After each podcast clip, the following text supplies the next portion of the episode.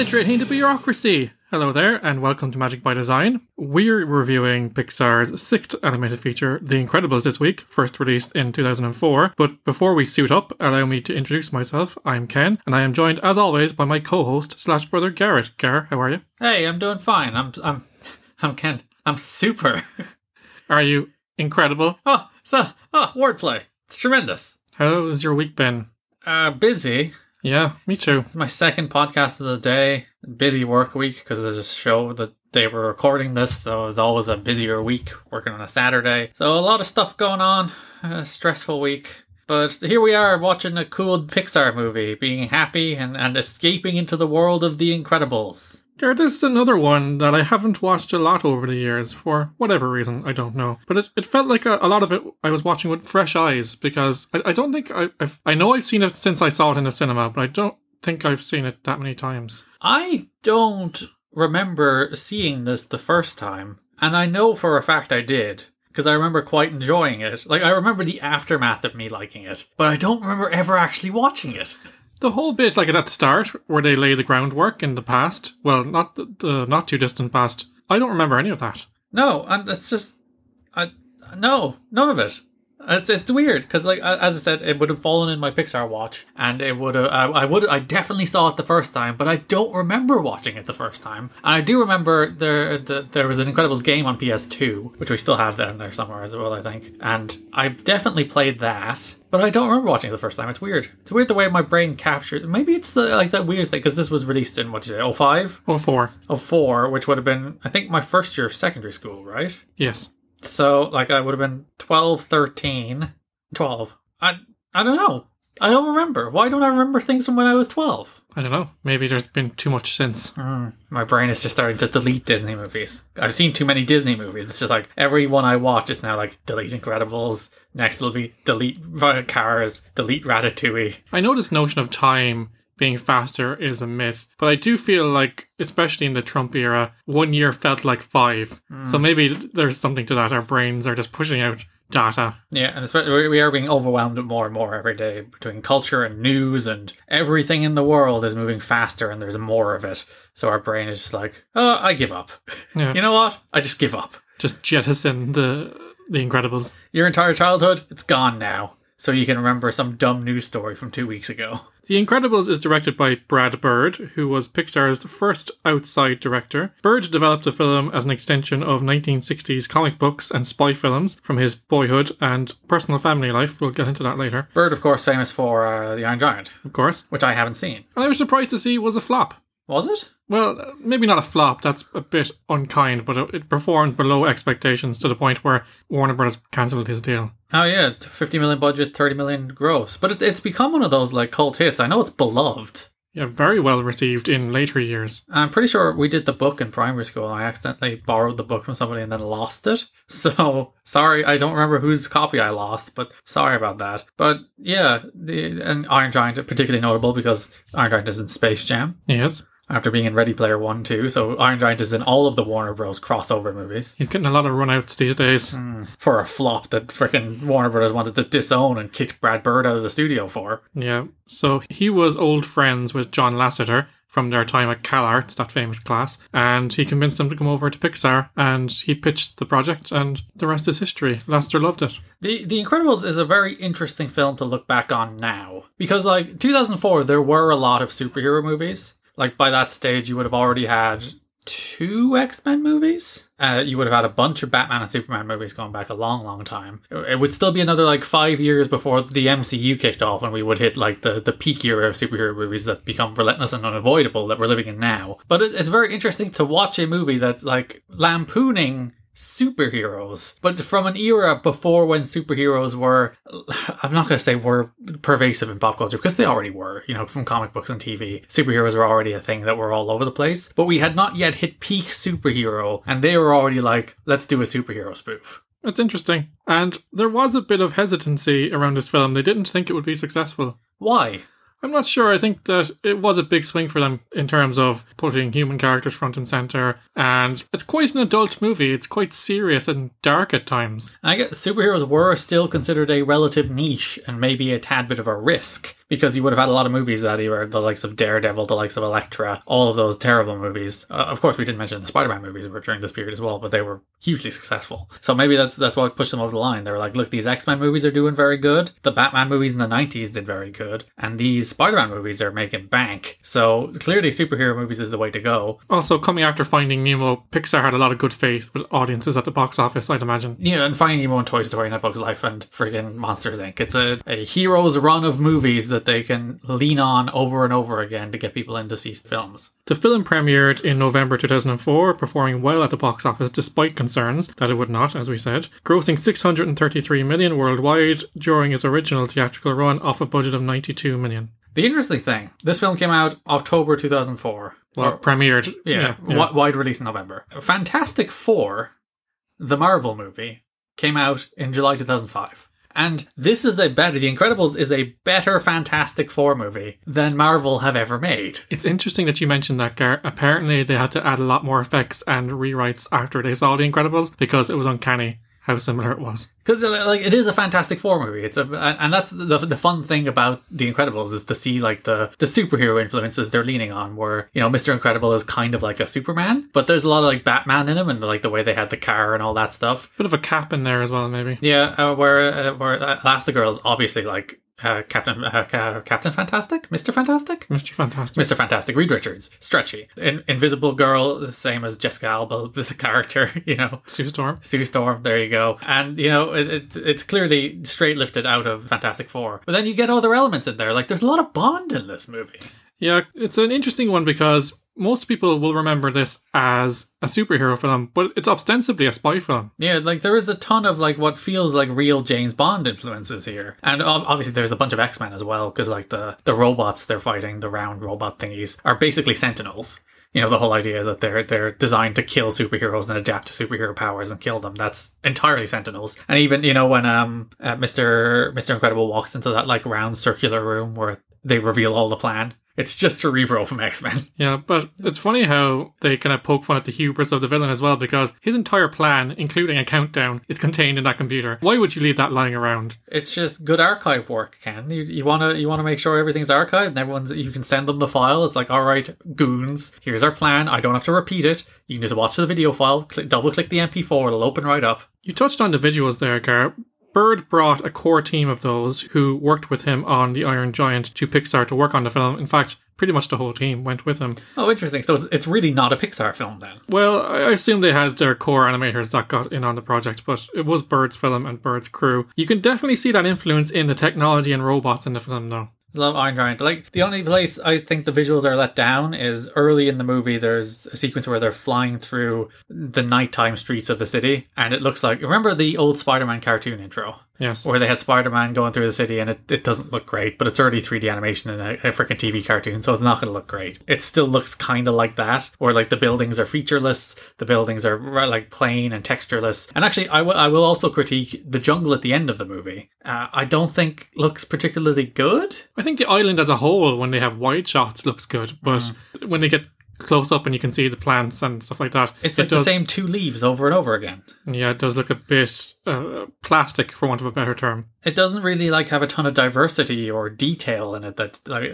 I, I guarantee you, if this movie was made in 2021, two things would have happened. That jungle uh, would have been uh, full of detail and like plants and luscious flowers, and the girl character, what was her name, Violet, Yes. would, would have been played by Aubrey Plaza. For sure. If this movie was really released in 2021. Well, I have a note here that might explain the visuals. Uh, it is somewhat of a step back for what we're used to at Pixar. Particularly like the last film, Finding Nemo, which is their best looking film so far. The artists from The Iron Giant worked in 2D traditionally, mm. so they found it challenging to make the film in 3D. It was a transition for them. They had to learn all new tools. Bird commented at the time that he liked the format right away and found it wonderfully malleable. Wonderfully malleable. That's a hard sentence to say. Malleable.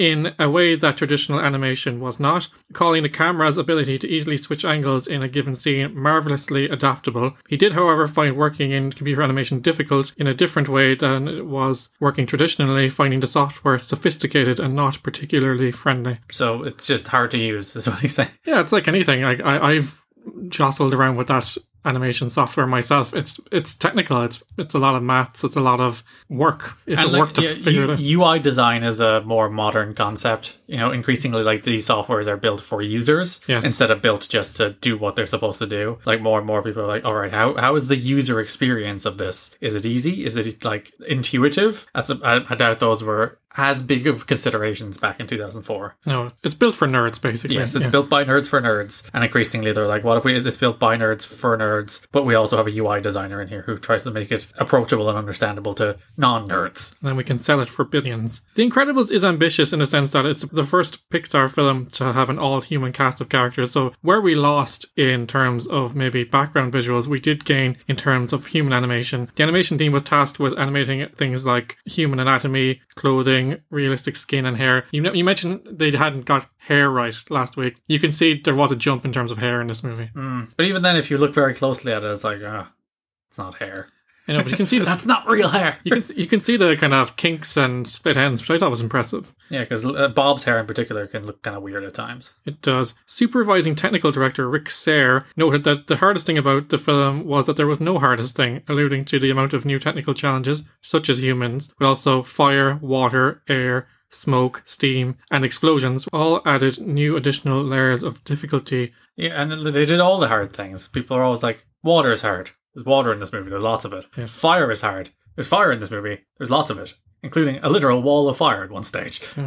Hair. All these characters have hair. Can very few bald characters in this movie. Exactly. So I, they did approach all of the traditionally quote unquote difficult things to do in animation. They did not shy away from them. This is also the longest Pixar movie so Yeah. far. This is nearly two hours. Yeah, they, I, I really admire that because it, it's hard to make this film in 90 minutes, let alone add another, at least 20 minutes, I think they added. And like it works. It's it's in terms of pacing in terms of plot i think it works. And in terms of like the even the way they establish like superhero things. Because if you remember uh, the big scene from the avengers ken when they're standing on that bridge and they're surrounded and for the first time the avengers are a team and they do the pan around moment and the the, the orchestra swells and the avengers theme plays and it's probably the most memorable moment of that film. It's the hero shot which is straight out of Incredibles. Yeah. Like there's a moment in the third act of this film where all the family finally comes together and there's a bunch of villains and they stand there and they play the da da da da da Exactly, and and, then they go and all kick ass and it's like that that scene is literally lifted out of the Incredibles. They all pose. It's funny you mention that because that crossed my mind as well last night. The film is set in an alternative version of the 1960s. The design reference point is that of retrofuturism, so we see technology that doesn't yet exist. I think they did a great job of capturing the aesthetic of the time while integrating these futuristic elements. So the, the the later part of the film is set in the 60s. Yes. So the early part because we do get a 15 year later jump.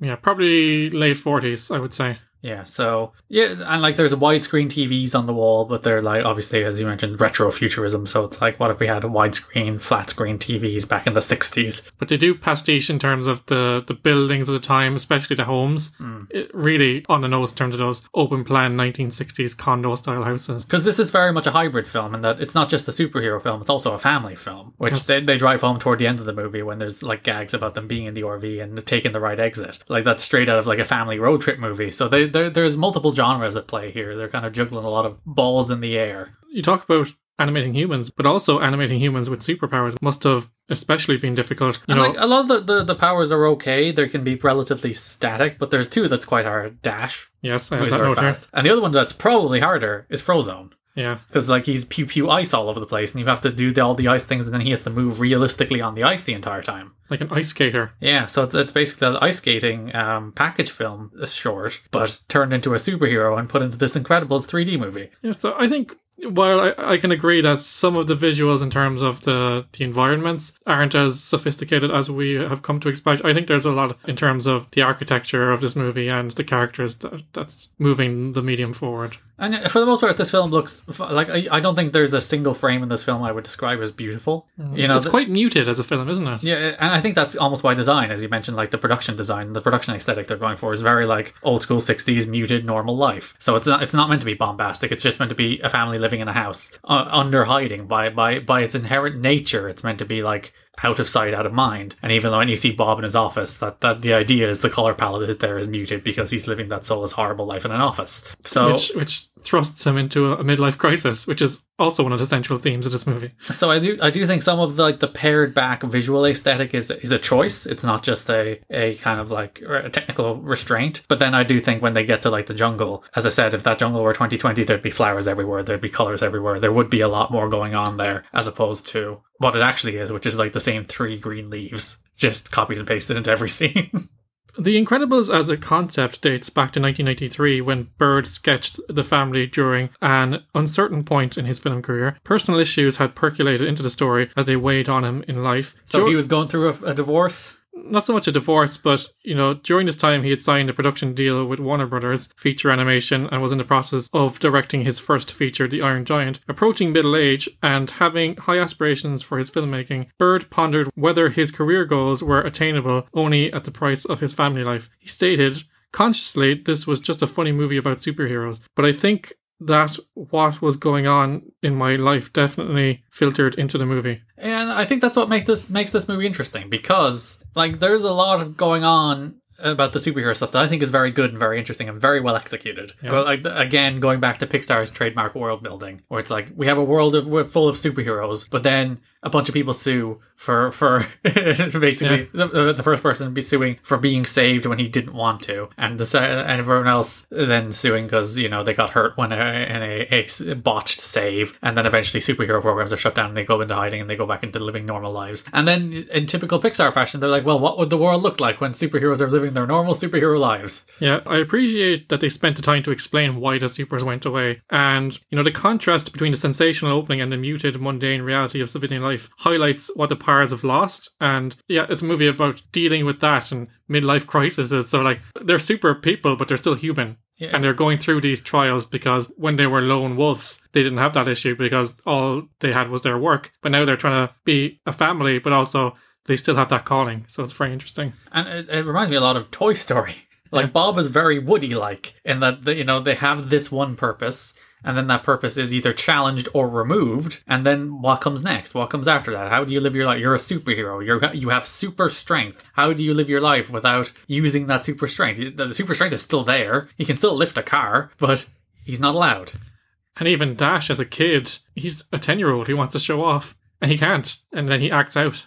And then, like, even going to Bob, like, there is an innate want to help people, you know, both in his workplace with the old lady who he gives the secret insurance advice to, which he does to all of his customers. But even when he's in the office with his boss and there's somebody being mugged, he's like, I have to go help them. Like, I can help them, therefore I should. To the point where he brutalizes his boss because he prevents him from saving him. And puts him presumably in some kind of coma by knocking him through five walls? Yeah. Voiced by Wallace Shawn. Yeah, course. there's the Pixar mighty players all over this movie. That line I had at the start was from him. I absolutely love that line. It's Yeah. hilarious. Speaking of lines, the dialogue in this movie is excellent. It's so natural and witty. It's rare that you see a movie that accurately captures real human conversation. Yeah, it, it it's it doesn't feel stilted. It doesn't feel forced. The jokes don't feel tired or even out of date because, of course, this film is now seventeen years old, and none of the jokes or dialogue feel out of date. They feel like uh, timeless, which is always a, a good achievement for comedy. Because comedy, we all know, comedy tends to punch down on the people of the time, and this film doesn't do any of that. It's so natural. It's just about family dynamics and the jokes that come out of that. yeah. So I really enjoyed that part. But I, I think, as you said, it's another really interesting and imaginative premise. So what's it like when superheroes have to adjust to real life? How do you go on when you've lost your purpose and the struggle to get back in the game when you're middle aged and been sidelined for years? But like, there's all this stuff going on, and then he's he's hiding a secret from his family, and they think things are better than ever, but actually they're not. Yeah, and, and there's the like little the infidelity subplot about what she thinks he's cheating on him, and then what that does to the family, and you know the strain that not using their powers puts on Bob and Helen, and then the strain that they're arguing puts on the kids below them. So yeah, that's a good. There's a lot of good family dynamics going on. You get some serious adultery vibes between Bob and Mirage. I know they tiptoe up to that. He never crosses a line, but the subtext is there. But actually, when you think about it, in- reality, you talked about it there, he's cheating on his whole family hmm. because they all keep to the contract to stay safe. They all want to, you know, live their normal lives. But, you And they've already moved multiple times, you know, for his selfishness. yeah, so, suggesting that Bob has not been able to keep himself in line few times now. Yeah, like some very adult themes here. So like I can see maybe why they thought it was risky. And yeah, like this is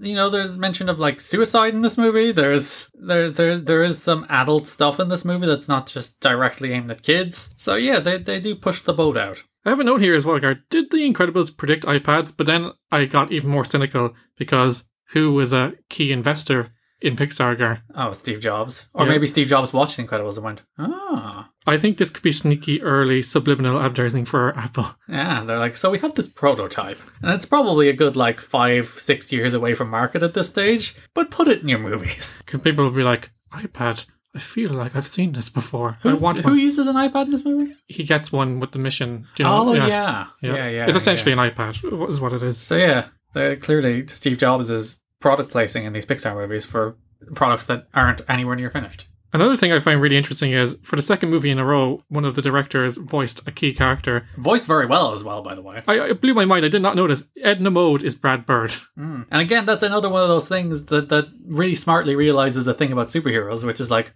where do they get their costumes? Yeah. And a lot of the time is like Spider Man famously you know makes his a lot because that's the nature of the character. He's this down to earth character who makes his own suits because he's just your friendly neighborhood Spider Man. But yeah, it's just like this fashion designer who secretly on the side makes superhero super suits. Because she gets her thrills from that as well. She doesn't like working with supermodels or traditional fashion. Yeah. Such a brilliant character, though. Steals the show in any scene she's in. Yeah, very, very good performance, very good character, and just the right kind of weird. It's like offbeat, off kilter, different. It because there's like a, a a kind of cliche fashion designer, which she is kind of. Yeah, like You know, narcissistic, self absorbed. high strung, all that stuff. But then she's like weird, and and she, you know, the whole thing where she's like, "Oh, don't make, don't beg for me, love, love. don't do, don't do. Okay, I'll do it."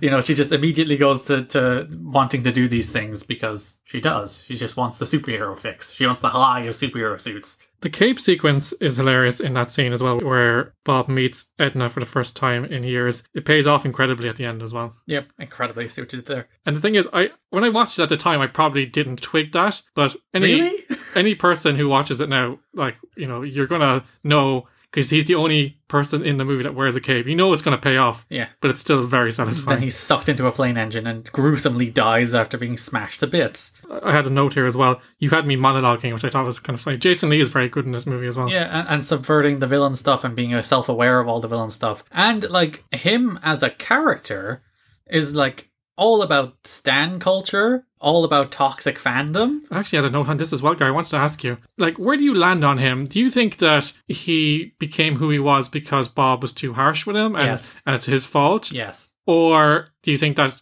that was in him all the time, and even if he nurtured it, it would have gone awry eventually? So, is Well, he is he- is it his fault? that He is the way he is. A little bit of both because he's clearly a toxic fan. Yes, You know, he is, i- thoroughly like like steeped in the culture of the Incredibles and Mister Incredible and all his life and all his uh, doings, and thinks he has like this emotional connection to this person who just does not know him in any meaningful way, and then pushes the boundaries of that emotional connection until he gets pushed away in a way that's understandable because one, he's putting other people in danger, and he's letting other villains escape. Uh, bomb voyage, great pun, top Yeah. notch. Well, I had a note there as well. It's, it's excellent. Yeah, so so like he, you know, Bob is right to push him away because he is causing more trouble than he's worth. But I find it very interesting. Like if people put this character in a movie now, I might kind of groan at it. It's like, oh, look at you trying to make something say something about toxic fandom. Great, but this is in 2004, where like it's not like toxic fandom didn't exist because when you look at like a lot of the behaviors people do now, go all the way back to the Beatles. You know, Oh, for sure. this isn't new, it's just amplified and I think warped by social media, where it's more of the tribe. It becomes more toxic because of social media. But they're commenting on that, and it's before its time and probably more and more relevant the more you watch it, the way Syndrome becomes a character that is just a toxic fan. Who has gone far, far, far too far. That's a lot of fars in one sentence. Yeah. But it's it's interesting because you do feel for him, but you don't go into that line of you know these days they all want It's entitlement. It's Yeah. just plain enti- he, he feels entitled to a relationship with a superhero. But they want to redeem villains and they want them to be like shades of grey and I get that because you can make movies out of it or whatever. You but can like make your Cruella prequel where it's like we explain the depths of why she kills puppies. but yeah, we know why Syndrome is who he is, but it doesn't stop us from hating his actions and wanting to see him get his comeuppance, which he does in the end. Yeah, he's a jerk and he gets killed. Good.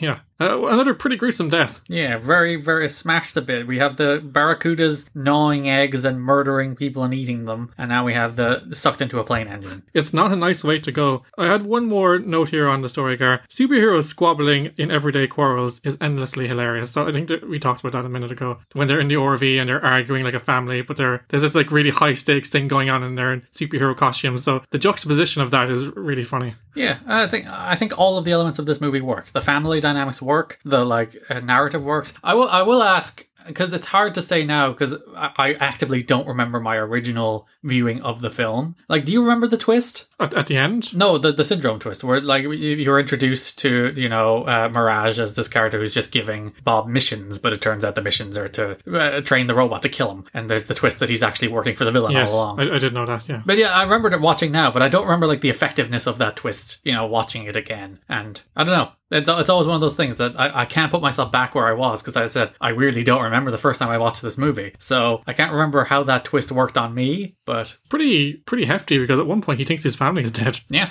his family gets shot out of the sky and he's like, no. Overall, I think one of the strongest stories yet, hmm. and just really interesting from a dialogue point of view, from a family dynamics point of view, from a human character study point of view. Even action. A lot of the times, action in these animated movies, I kind of just check out of. I don't think it's particularly interesting a lot of the time. Yeah. Whereas here, I think the action in it is very good. Yeah, it's visceral. As you said, because it, it's so hard to do, it's normally kind of a crash bang wallop. You can't really see what's going on. But th- that was a really long sequence where they were battling that sentinel. It's Kronos or something, I think it's called. But Yeah, well, that's the name of the overall plan. I'm- I can't remember is that the name of the actual robots, but yeah, the, and even like the, the mid-film action scene where they're coming together as a family to fight all like the goons and their uh, freaking disc ships.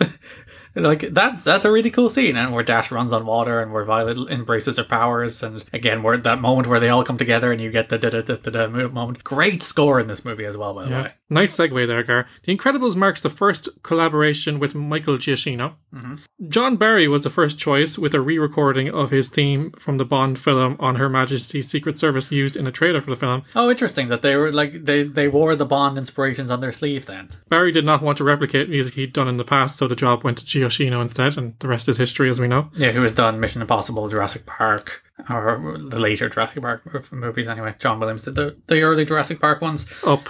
Did some MCU films. Yeah, he's done seven Pixar movies, including Up, Ratatouille, and this. Um, so yeah, I know he's a big, I think J.J. Abrams is his go-to generally. But yeah, it's a great score. It's like, because if you watch the Marvel movies, I think one of the biggest critiques of those movies is the music in a lot of them sucks Yeah, true. unless it's licensed music or the Avengers theme.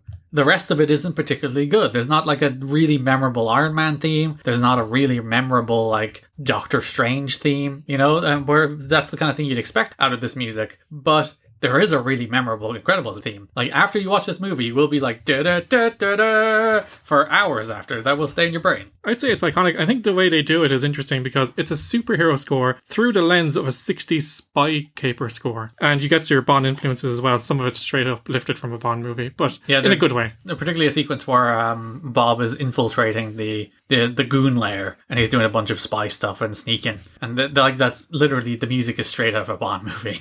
It's not even subtle, and it's not intended to be subtle. The score was also recorded on analog tapes to give it an old school feel. Oh, that's cool. It was felt that brass instruments, which are front and center in this film's music, sounded better on tape. So, like, just that attention to detail again is wonderful. Also, contrary to modern standards, the music for the film was recorded with everyone in the same room at the behest of sound designer Dan Wallin, as he viewed it as the right way of doing things. He was from the old school, you see. Hmm. So, we, you know, there's that famous thing where you see the soundtracks for these 90s movies, they're all in the same room. They stopped doing that. It's just You, you get the brass people to do the brass thing, you get the guitars to do the guitar things, and then, then you just, in the editing software, you just layer it, which is the way a lot of people do it now, and uh, clearly these people are old school. It's like, no, get them all in the same room, we actually record the music. Yeah, playing against each other, feeding off each other's energy. That's the kind of style they were looking for. You know, this had an influence on Giacchino, who adopted this approach in many future projects, which divides critics, as some argue that it can sound unnatural at times.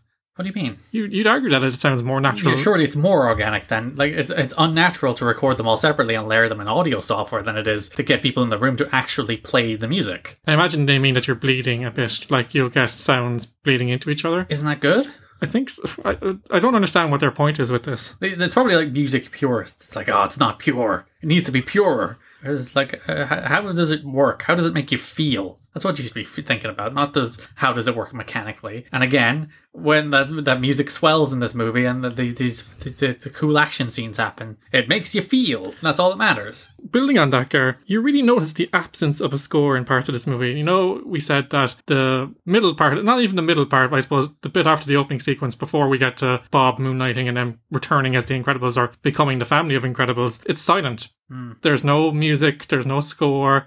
It's just either silence or human conversation. his bleak human life, which is a, again a wonderful little creative choice. We refer to like the design aesthetic, deliberately removing a, a, a lot of like the flourishes and interesting stuff that you would normally see in these kind of films. And they did the same thing with the music. They made it like sparse, they made it simple, and it's just him in his cubicle talking to people, ruining their lives about insurance, and no music, no color. That's what his life is, and that that's the reason. Like we understand why he wants to go on his superhero capers because he's miserable. You see, he's miserable. Yeah, like you get the feeling of claustrophobia and just being boxed in Well, you literally see him in his car where Yeah. he is boxed in. and his cubicle, but also the lack of noise and sound is actually a bit disconcerting hmm. and uncomfortable. Like, it- it- I think it's a really good choice. There's times when it's so quiet you could hear a pin drop. It feels like, as you said, this was a conscious motif to depict the mundane nature of everyday life because the score is very different in sections of the movie, especially the hero parts. But like, it doesn't just go from zero to 100. As soon as he starts dipping his toe into the hero world again, the score starts picking up, hmm. and then it crescendos at the end with a da da da da da. Very smart stuff. Because joy comes back to his life slowly.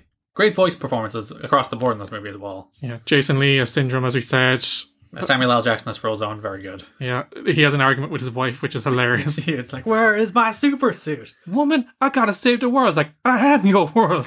So good. Sorry for doing a black voice. I'm sorry. Ken now has to debate whether or not he edits that. Yeah, but across the board, Holly Hunter, Craig T. Nelson is great. God, I, I took a note of the girl who plays Violet. But Sarah Vowell. yeah, excellent as well. Spencer Fox plays the kid. Replaced in the sequel. Ah, which is sexist. Yeah, Because uh, I assume Sarah Vowell does it in the sequel. she does. It's, it's but like you couldn't have had Dash just say his voice broke. You know, Yeah. He's uh, he's close enough to the age where his voice could break. I would probably would have aged him up anyway a bit for the sequel, but I, Yeah. I haven't seen it. The Incredibles won two Academy Awards for Best Animated Feature, beating two DreamWorks films, Shrek 2 and Shark Tale. Oh, Not big competition there as far Shark as Tale I'm is concerned. definitely their Finding Nemo as well, wasn't it? Yeah, it's funny how that happens in Hollywood. We talked about this in the podcast in the the past, and th- there was two Snow White films at the exact same time at one point. I remember in the, the not so distant past, It's almost like these studios are trying to steal ideas from each other. but it also had a well-deserved win for best sound editing. Yeah, very good. And even Best Animated Feature is well over Shark Tale and freaking Shrek 2. A sequel, Incredibles 2, was released in 2018. I just never got to that in the cinema, so when we watch it for the podcast, it will be the first time of me watching it.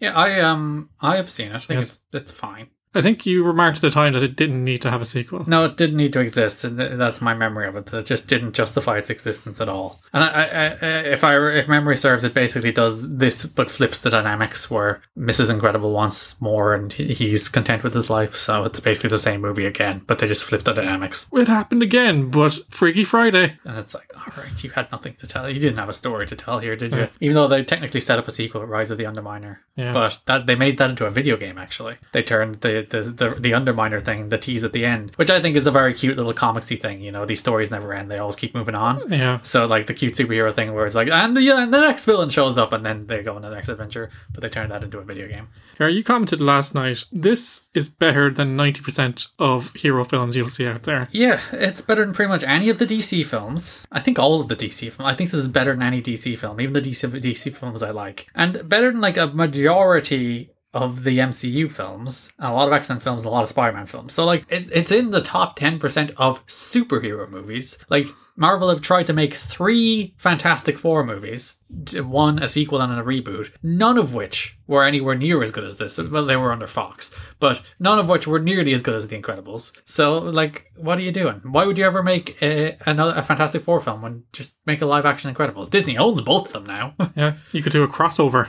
They should just make The Incredibles Fantastic Four. They should just change the names. But, you know, as you said, it's got thrilling action, it's got great world building, the characters are believable, you understand their motivations. Well paced, good dialogue, good jokes. Doesn't have a ton of deeper themes. Yeah. which is probably what keeps it from being like you know Monsters Inc. level interesting, which has a ton of deeper themes. This is more about like straightforward family dynamics and lampooning superheroes, which is thumbs up in its own right, but it's not like the real deep high art that you get with Monsters Inc. But I, I think it's a really polished piece of filmmaking. Uh, Brad Bird is known for that. It's not, as you said, it's not reaching for those deeper, heart wrenching themes, but it's just a really well executed film. I don't think anything, I think everything hits to make this uh, a really, really, I, I wouldn't even say enjoyable. I, I think this is a film that, uh, again, I'm kicking myself that I don't go back to as often. Yeah, and like there's a version of this film that probably does try to be serious or more serious and try to like reflect on the nature of superheroes, which is a thing you see happen in superhero movies a lot now. Like the entire premise of the X-Men is that they're set against the world, the world hates them, the world ostracizes them because X-Men is generally a parable for otherness. And like Marvel did the same thing with the Sokovia Accords, like Superman always has this phase where the public has turned on Superman. What's the nature of superheroes? And like there is there's some of that more as like a story mechanic than like a, a thematic mechanic because like it is the like driving force for the superheroes being forced on the ground. But they don't really reflect on that much afterwards. It's more about how that decision affects uh, like this family as opposed to how that decision reflects on society. So like there's probably and I, I think as a, a worse version of this movie that tries to be like what is the nature of superheroes? Let us contemplate on this because like who cares? Just make me a fun superhero movie. Yeah, a fun superhero movie where the characters are deep, but we don't need to we don't need to batter us over the head with a moral because it comes out through through the family dynamic, as we said. You're just having a fun, good time. And trust Pixar to pull off a superhero spy film. Yeah.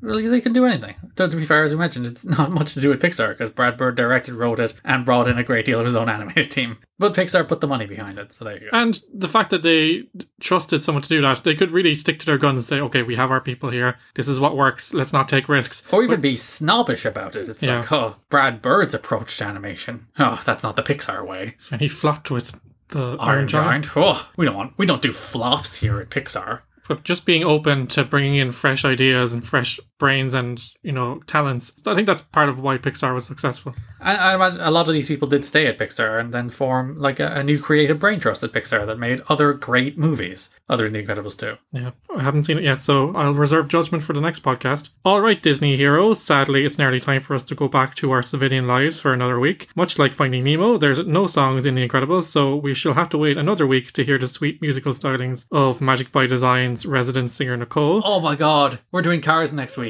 Yeah, Is Nicole doing Life as a Highway? she's gonna have to. I am very tickled by this prospect. Gareth spoiled it, but we'll have her back next week, we promise. New episodes of Magic by Design land every Monday, where all magical podcasts are downloaded. Stop by our website at magicbydesign.buzzsprout.com to find a full list of podcast platforms. We are literally everywhere Apple Podcasts, Spotify, Google Podcasts, Amazon Music, YouTube, you name it, we're on it.